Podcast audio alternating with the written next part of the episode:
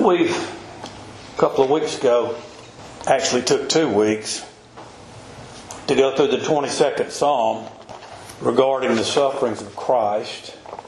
That is called a Messianic Psalm. And if you remember, it's all about the Christ, the man, Jesus Christ, who came into the world and suffered and bled and died for our sins. He suffered emotionally, he suffered physically. God cannot suffer. Therefore, God became man that he could bear our sin upon himself upon the cross of Calvary when he was forsaken of the Father for the purpose of God in the election of grace to save his people from their sins. And we went to the 45th Psalm last week and talked about Christ and his church. And the next in line messianic psalm, according to theologians, would be the 72nd Psalm, but I want to drop back to the 23rd because it tells us of the providence of God in our life and the finished work of Jesus Christ. We begin, if you'll pray for me, the Lord is my shepherd.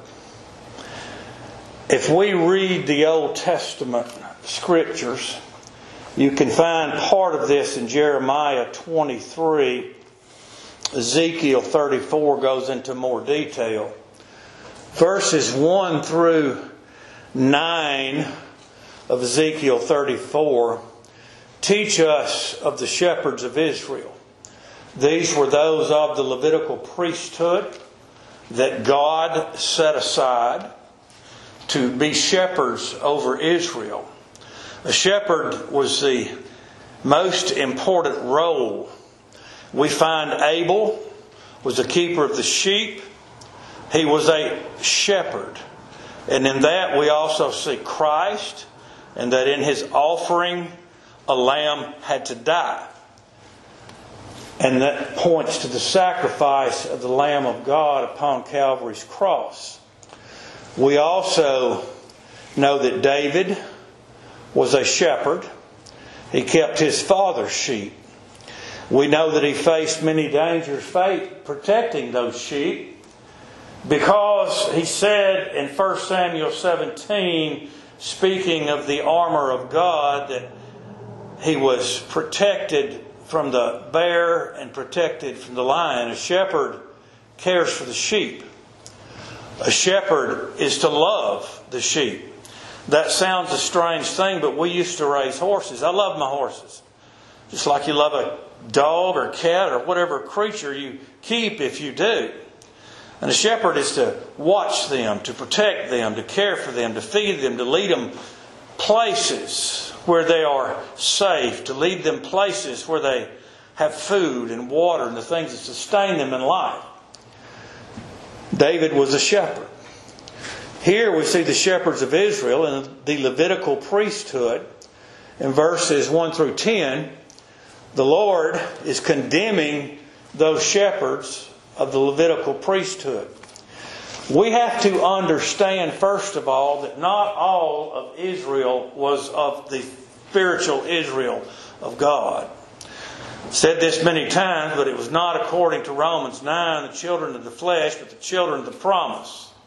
Not just because they're of the seed of Abraham or they Israel, but because they're the seed of Christ, chosen before the foundation of the world, and saved in the blood of Christ, and given the Spirit of God by which they have life. That are, those are the children of God.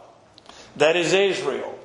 I say that to make the point that many of these men, as we see in the Old Testament, by the way they behaved and the way they acted and by the way the Scripture speaks, were not of spiritual Israel, yet because they were of the Levitical priesthood, they were placed in a power, a position of power and of teaching the children of God. That wasn't a mistake. That's the way it is by the flesh. The flesh profiteth nothing. It is the Spirit that profiteth. Jesus condemned them in Scripture in the New Testament Woe unto you, scribes and Pharisees! Woe unto you! Because they were the natural man, many of them, not all were. Nicodemus came to the Lord by night.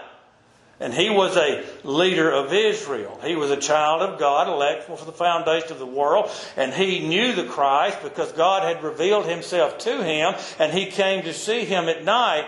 And with all that said, making the point that all of the religious leaders in that day, just as today, all the so called or self claimed religious people that lead God's people were not of God.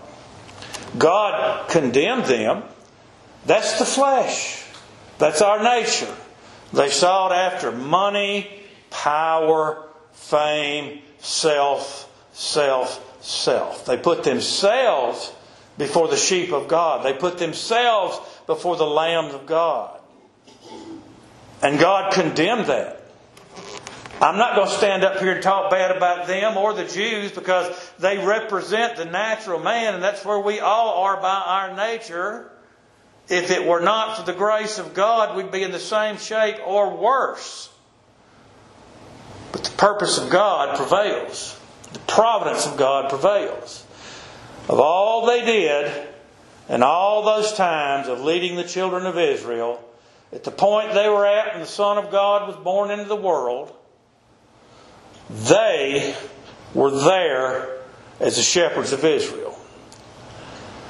So the Lord says in verse 11, For thus saith the Lord God, the creator of heaven and earth, the Father, the Son, the Holy Ghost, the Godhead, three yet but one. And they bear record in heaven that the three in one are God. They are one. For thus saith the Lord God, Behold, I, even I. This is one of those things that God said, I will. And you can mark it down in your book and take it to the bank. It is and it will be because God said, I will. He said, For thus saith the Lord, Behold, I, even I, shall both search my sheep and seek them out. David says, The Lord is my shepherd. The shepherd of the sheep. He said, I will both search my sheep and seek them out. It is Christ who is our shepherd. It is Christ who came into this world and suffered and bled and died as the Lamb of God, taking upon himself the flesh of his people, the sheep of God, without sin, whereas we're all sinners and by our nature at enmity with God, and he came to this world and he died for us. This is a comfort that David had. This is a knowledge that was given to David, a prophet, from the Holy Spirit of God and that he penned in the Psalms that we in this day and age might read the history of David in the Bible and of the existence of the great I am, self existing God, all power, all wisdom, that we might know that he is our shepherd that we might have comfort in the words, that we might see what was by the flesh and the nature of man, and that we might see what is today for the last 2,000 years or so. When Christ has saved us from our sins, when Christ has revealed himself to us, when Christ, the man, Jesus Christ, who sits at the right hand of the majesty on high, gives us knowledge and gives us peace in the knowledge of God. Let me go to 2 Peter very quick and give you a quote from Scripture. 2 Peter 2 and I mean 2 Peter 1 in verse 3, speaking of Christ, according as his divine power hath given unto us all things. All things. Everything we need.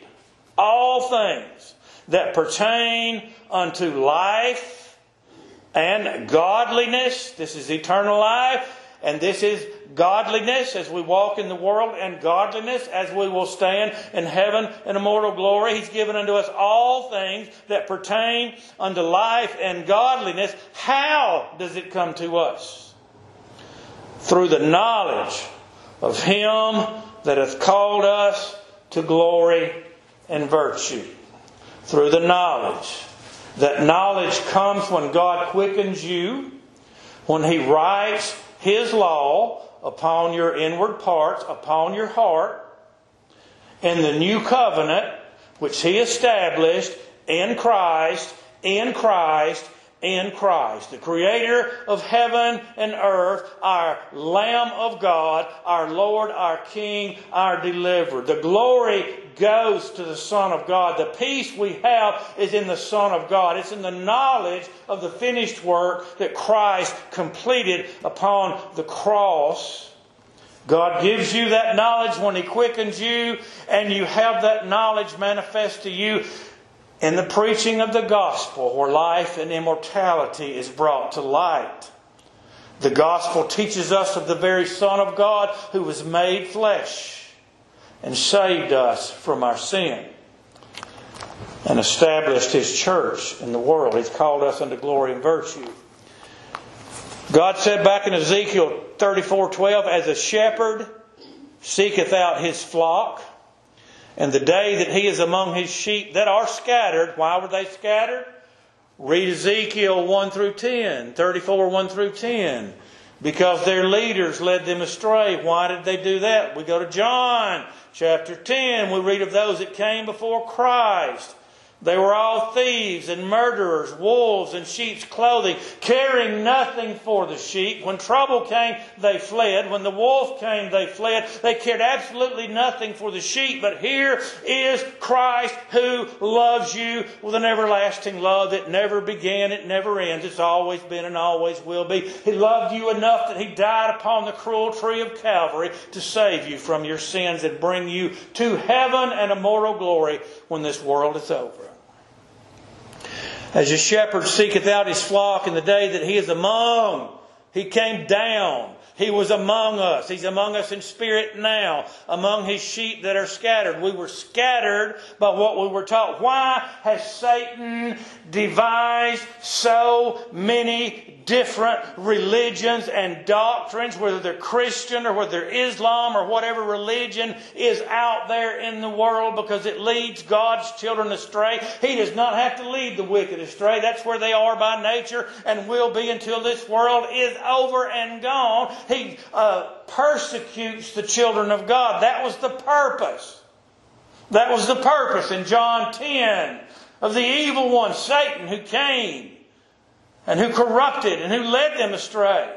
Just as in the Pharisees and the Sadducees and the scribes, all the gold, all the silver, all the power, all the rules like government has. Uh, this is for you, it's not for me. You have to obey it, but I do not. That was the religious leaders of the day. God delivered us from that. As a shepherd seeketh out his flock, the day that he is among his sheep that are scattered, so will I this is a positive. This is so. Amen. So will I seek out my sheep. All the Father giveth me shall come to me, and him that cometh to me I shall in no wise cast out. I will seek out my sheep and will deliver them out of all places where they have been scattered in the cloudy and dark day. This man came from God.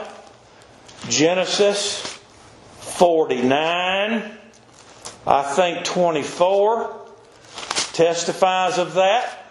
This was not the natural man, this was the Lord above. In the body of the Lord Jesus Christ, conceived of the Holy Spirit of God upon a virgin who had not been touched by a man. He came into the world without sin. He had no inherited sin. He never committed a sin. He was without sin, but his body became sin for us. We find in verse 24 of Genesis 49 to prove he came from God Jacob blessing his son, speaking of Joseph, verse 24, but his bow abode with strength, and the arms of his hands were made strong by the hands of the mighty God of Jacob. He's a type of Christ there. We may get into that sometime. But here he says, from thence is the shepherd, from the mighty God of Jacob. From thence is the shepherd. From God came our shepherd the stone of Israel, the cornerstone of the church. The Lord is my shepherd. The Lord is my shepherd. Let's catch a little bit of John 10. The Lord is my shepherd. Jesus begins this text telling them of those that were before him, that climbed in another way, they did not come to us through Christ. They didn't enter in by the door. Christ is the door. He plainly says that in verse 7. That teaches us they were not of God. They did not come from God. Even though they were of the Levitical priesthood according to the flesh and the nation of the flesh, they were not children of God. They were not teaching God's people. They were carried away in the deception of Satan and they sought to persecute the children of God. He said in verse 8, All that ever came before me are thieves and robbers, but the sheep did not hear them. He says, I am the door. By me, if any man enter in, he shall be saved and shall go in and out and find pasture. We're going to get to the pasture in just a moment. The thief cometh not but for to kill and destroy. I am come that they might have life, they might have it more abundantly. There is eternal life, that's the life that we have, and we have life more abundant, temporally speaking, as we live in this world and all the blessings of God that David is going to tell us about, the blessings of life, the blessings of family, of wives and husbands and children, the blessings of grandchildren, the blessings of the church, the blessings of the assembly of the saints, the blessings of worship the blessings of fellowship with our Savior. And Jesus said, verse 11, I am the good shepherd.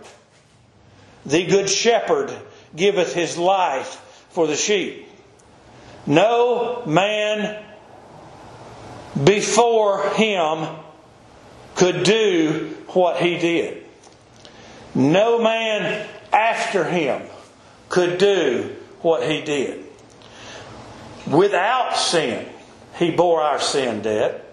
He laid His life down and He raised it up again. He died for His people. The hireling fleeth. Well, let me back up. He that is an hireling and not the shepherd, who's uh, on the sheep or not, seeth the wolf coming and leaveth the sheep and fleeth, and the wolf catches them and scattereth the sheep. As we were scattered, verse 14 says, I am the good shepherd and know my sheep. Certainly, he knows his sheep. He did not know who would accept him. He did not know who would receive him because there are none that have ever accepted him while they were dead in trespass and sin. There was none that ever received him while they were dead in trespass and sin. God gave them life because Christ died for them Christ died for them because in the covenant of love before the foundation of the world and the election of grace, God gave them to His Son and the Son agreed to die for them. I am, I know my sheep. Certainly He knows each one of them. He knows them by name. He knows the very hairs of their head because they are His. I am the good shepherd and know my sheep and am known of mine. And as the Father knoweth me, even so I know I the Father. There's a knowledge there we can't comprehend in this body of flesh. And I lay down my life. I lay down my life for Adam's race? No. For the sheep. And other sheep I have, which are not of this fold, Gentiles Gentiles, God's elect among the Gentiles from before the foundation of the world, them also I must bring, and they shall hear my voice, and there shall be one fold, Greek and Jew, Israel and Gentile, and one shepherd, and that shepherd is Christ, who came from God. The Lord is my shepherd. I shall not want. Back to 2 Peter, chapter 1, verse 3. According as his divine power have given unto us all things which pertain unto life and godliness. We're not going to want. Temporally speaking, in the world, God feeds us. God, He told us to seek ye first the kingdom of God. And all the things of life that we need, such as food and clothing and rain and shelter, the necessary things of life will be provided for us. I meant to look this next part up, and I've neglected it because my mind always goes somewhere else as I'm reading.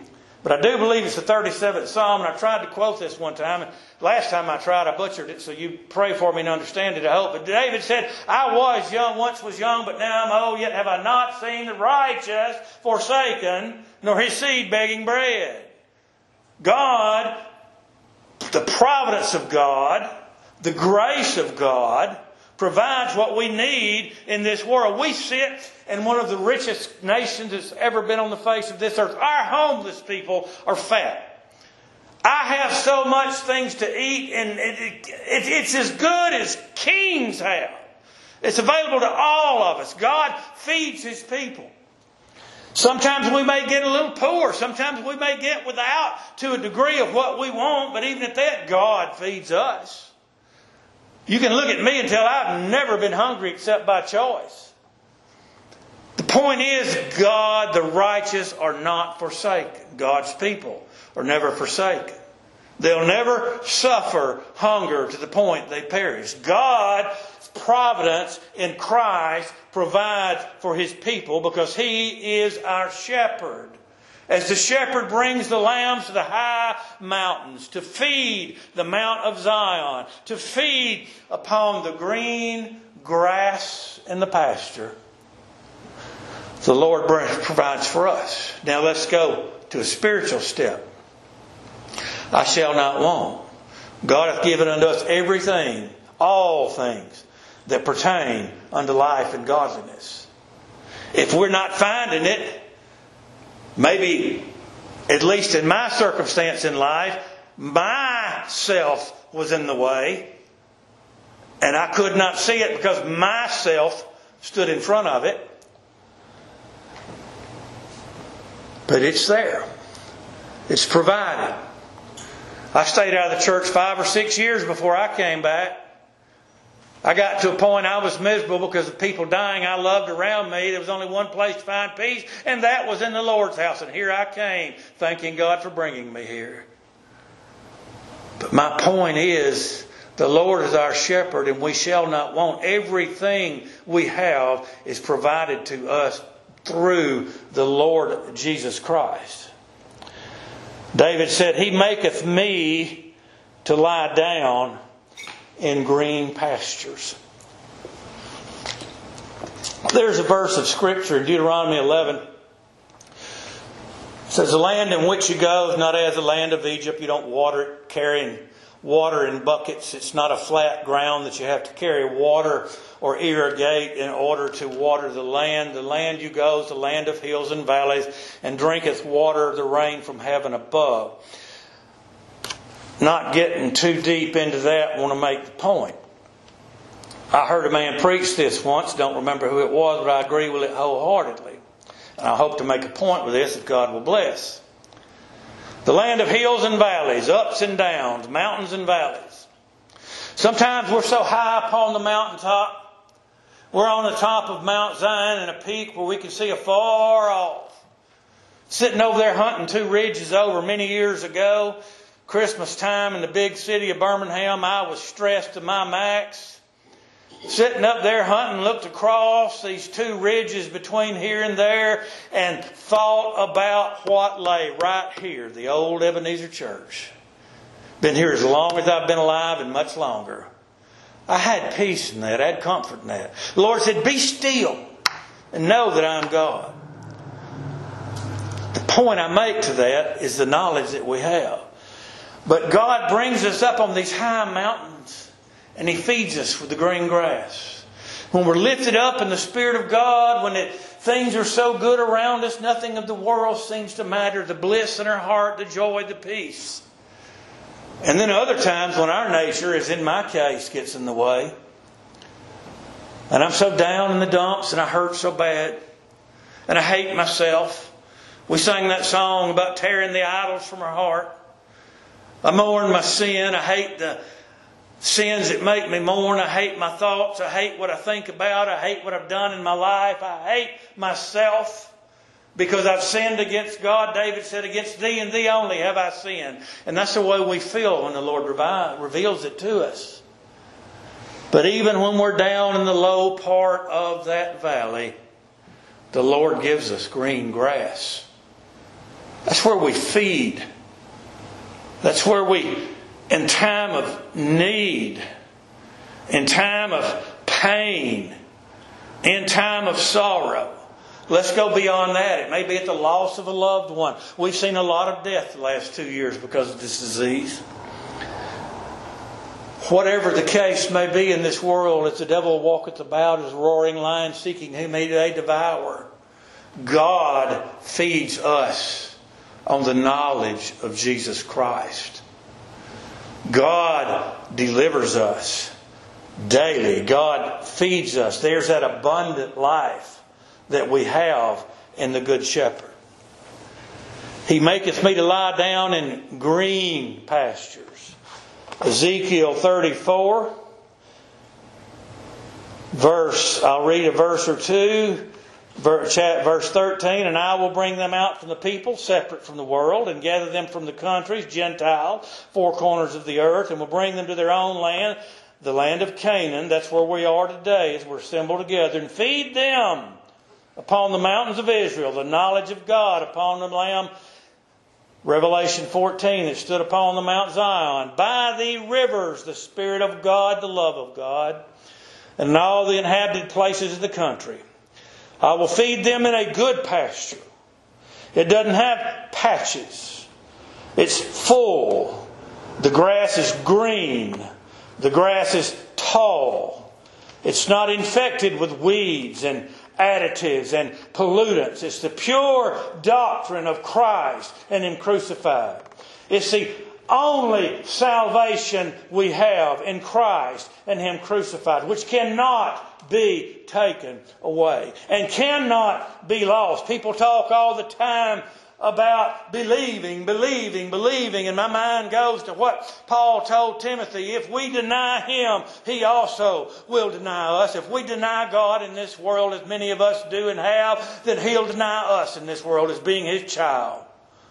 But then, Paul says, Yet if we believe not, catch this, he, Christ, abideth faithful, for he cannot deny himself. Even if a child of God, like a thief on the cross, walks through this world all his life in rebellion to God, at the point of death, if he is a child of God, God will quicken him and he will believe.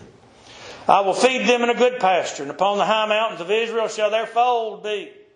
And there they shall lie in a good fold. They're laying down because they're in rest from the trials and tribulations that Satan afflicts us with.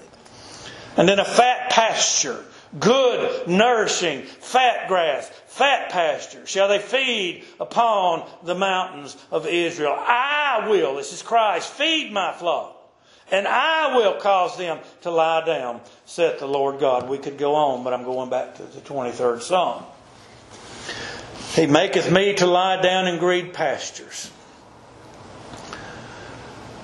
and leadeth me beside the still waters. You know, when I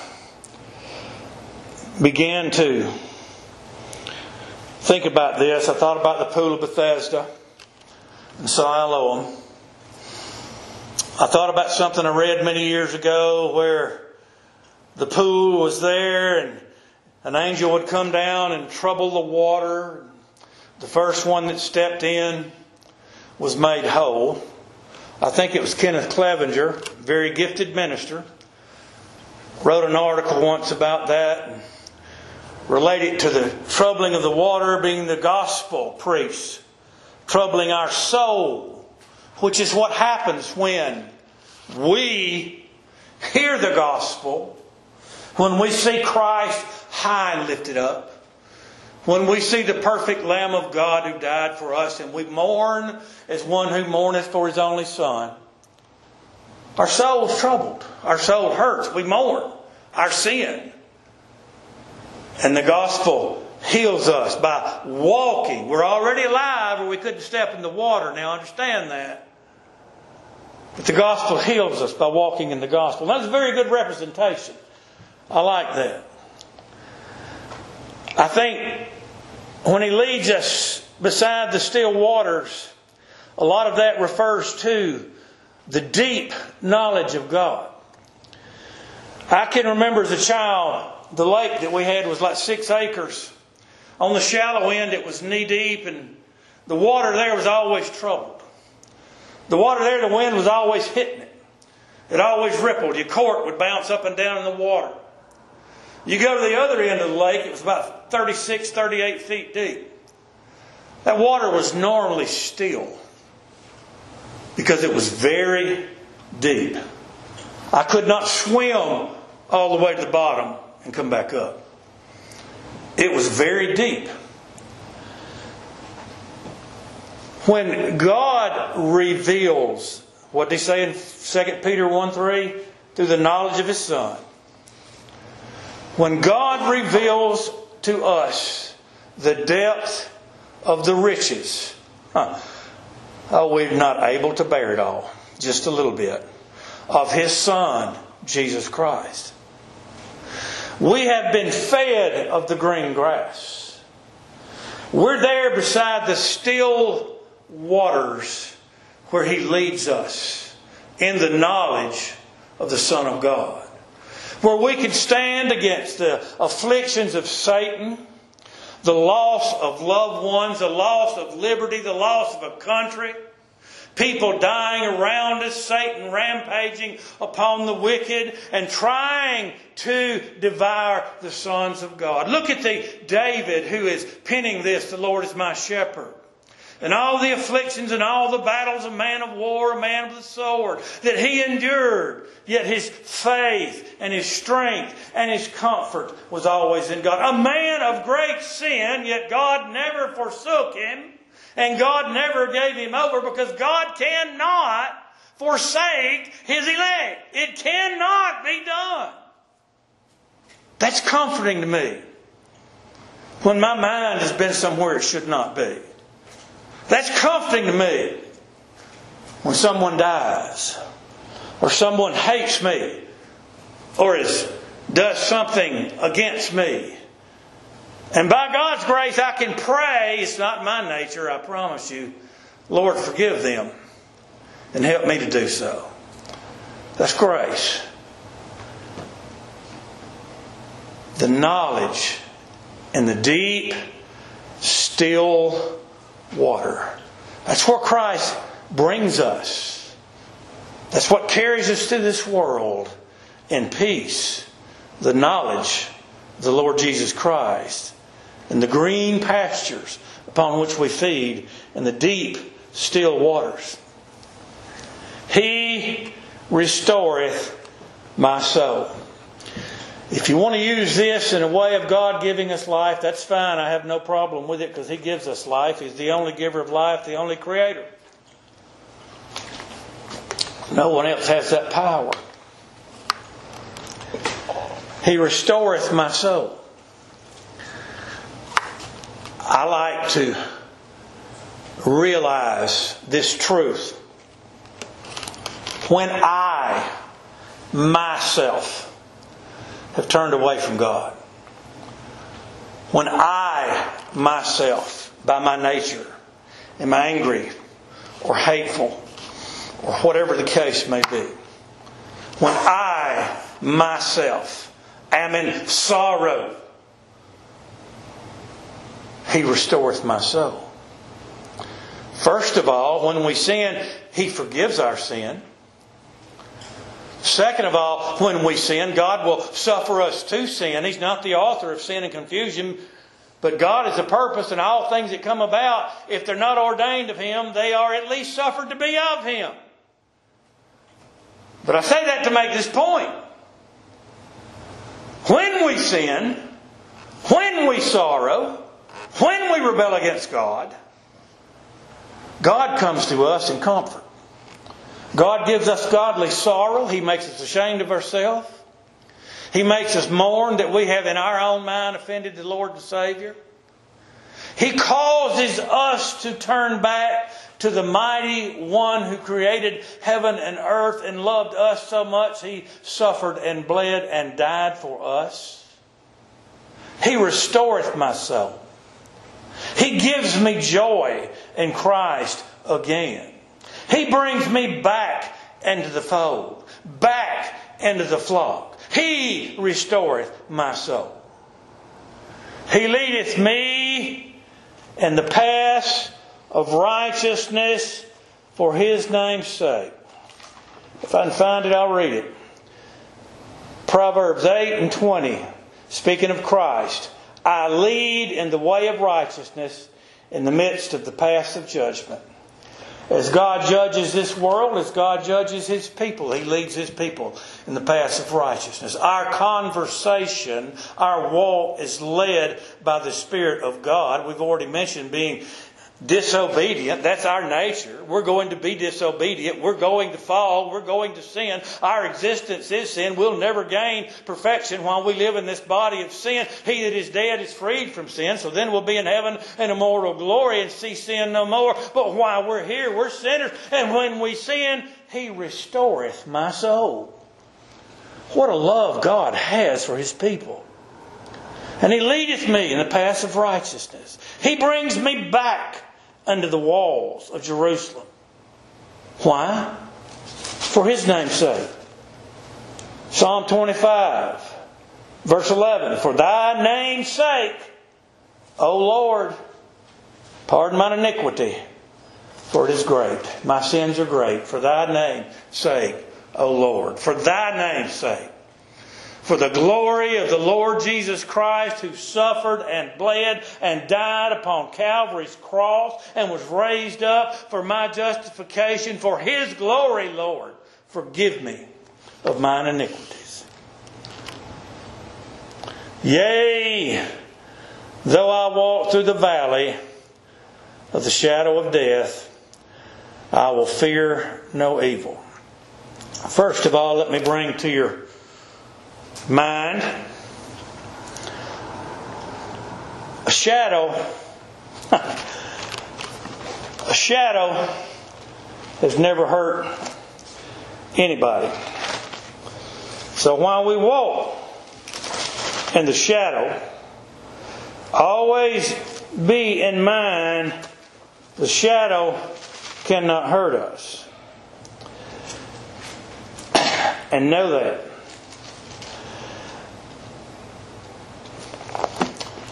Matthew 10. Tell you what the Lord Jesus Christ said as we. It's much stuff to read, I won't get to it all. Uh, think about being afraid.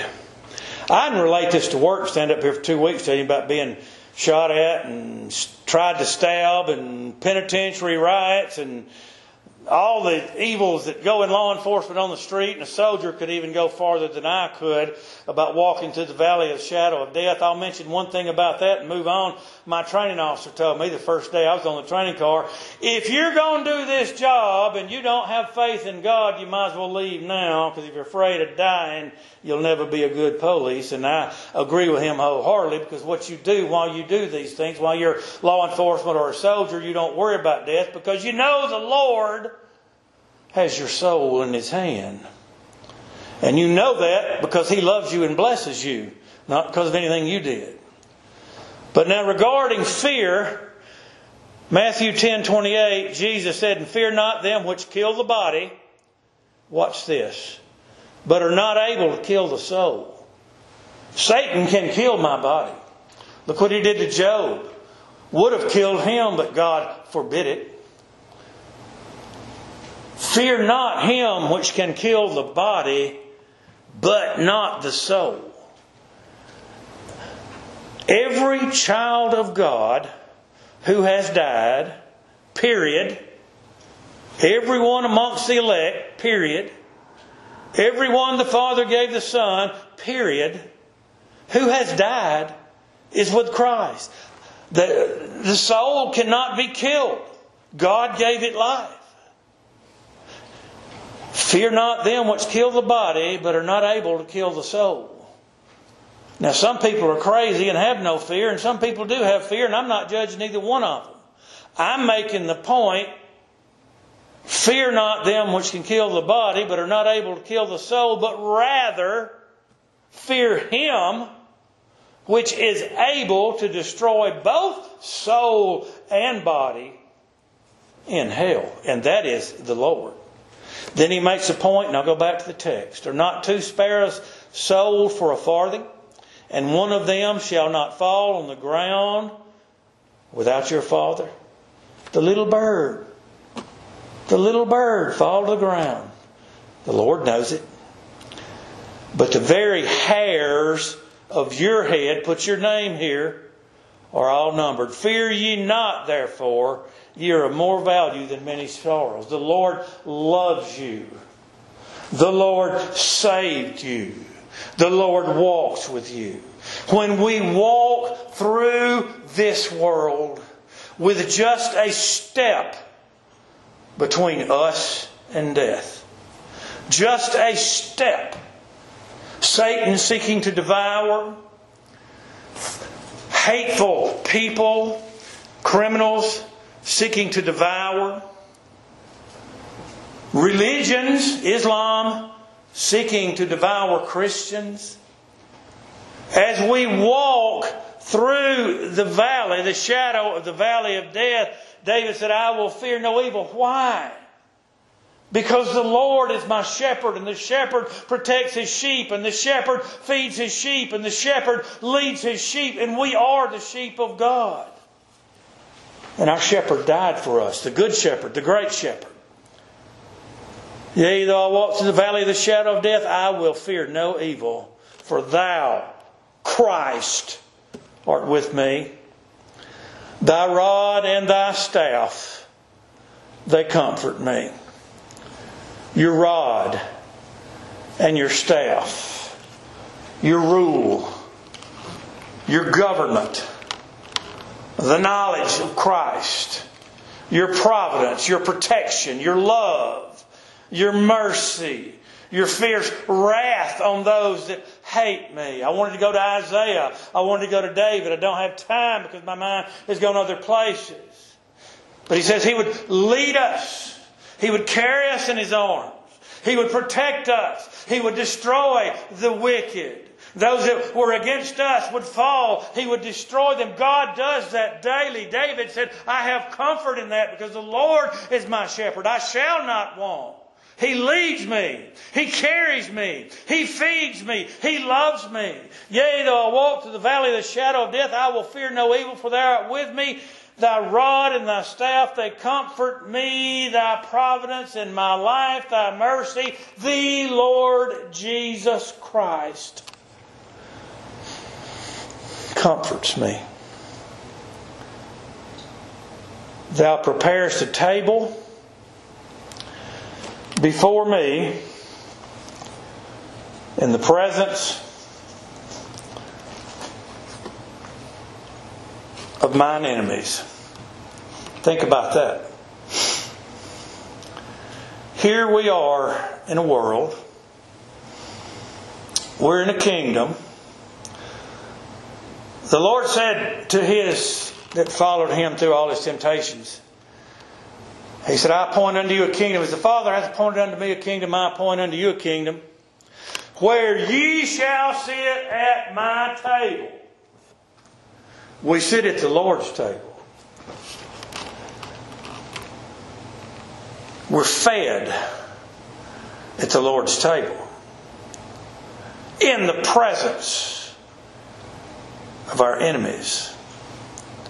With all the wickedness of the world and sin and Satan around us, here we are this morning in the kingdom of God. And if God is blessing, then you are being fed. If He's not, then you lay that on me. Here in the presence of our enemies, God gives us everything we need. Thou preparest a table before me in the presence of mine enemies there in the wilderness when God had brought them forth out of Egypt. You want to talk about the nature of man? They'd seen the parting of the Red Sea. They'd seen Pharaoh's army drown. They had the pillar of fire before them at night. They had the pillar of a cloud in day. They saw the water from the rock. They were surrounded from their enemies. And God gave them manna. There in the presence of their enemies, God fed them. Oh, there were those that rebelled against God. Can God provide a table in the wilderness? Can we have some flesh? Because we're tired of this manna, which was angel food. That's the nature of man. That's where I would be without the grace of God. Don't you give me any credit. It's all to the Lord. Because I am a worm. Jacob, thou worm. He said that one place where he will bless you. And he said, Jacob, thou worm. God blesses worms. I'm a worm. God blesses me. That's where I stand before Almighty God, who loves me and carries me. His providence will not forsake me nor leave me. He's always with us. Thou preparest a table before me in the presence of mine enemies.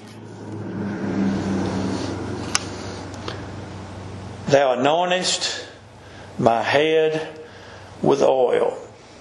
Very quickly, it was custom in the day and before that day of Christ that when one came into your house of a stature, a good stature, uh, you would wash his feet and anoint his head and his feet with oil. Brings to mind the sinful woman. Oh, that sinner. Don't look in the mirror. I hate to look in the mirror. I see myself, my sin. God bless that woman. We're to give testimony to where to her the Bible says everywhere this gospel is preached. She stood behind him. She cried. She washed his feet with her tears, wiped them with the hair, his feet with the hair of her head, anointed his feet with oil. The old self-righteous Pharisee if he knew she was a sinner, if he's a prophet, he'd know that. He said, I came into your house and you haven't washed my feet. You have not given me oil for my head. But this woman has. What does this say? That's a love. That's a love she had for the Christ. I hope, I hope, I don't know what heaven's going to be like, but I hope to be able to bow before his feet and to wash his feet. I hope to be able to kiss his feet as she did.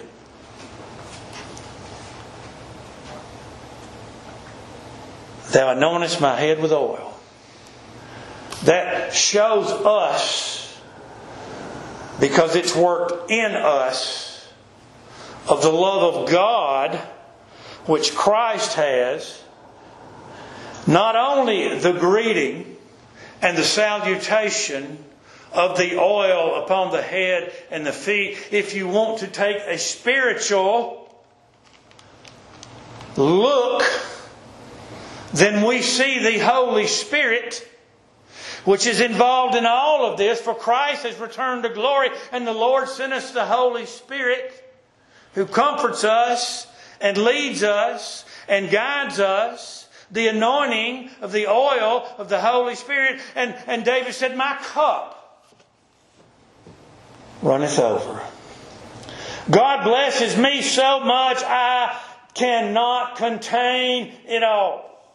I've said this several times, but it amazes me. I'll go next week because my monthly supply is getting low.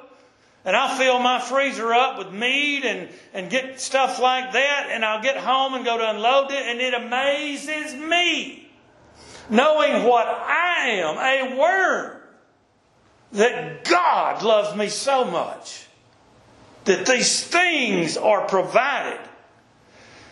Temporally, my cup runneth over. I don't need anything. It's all provided.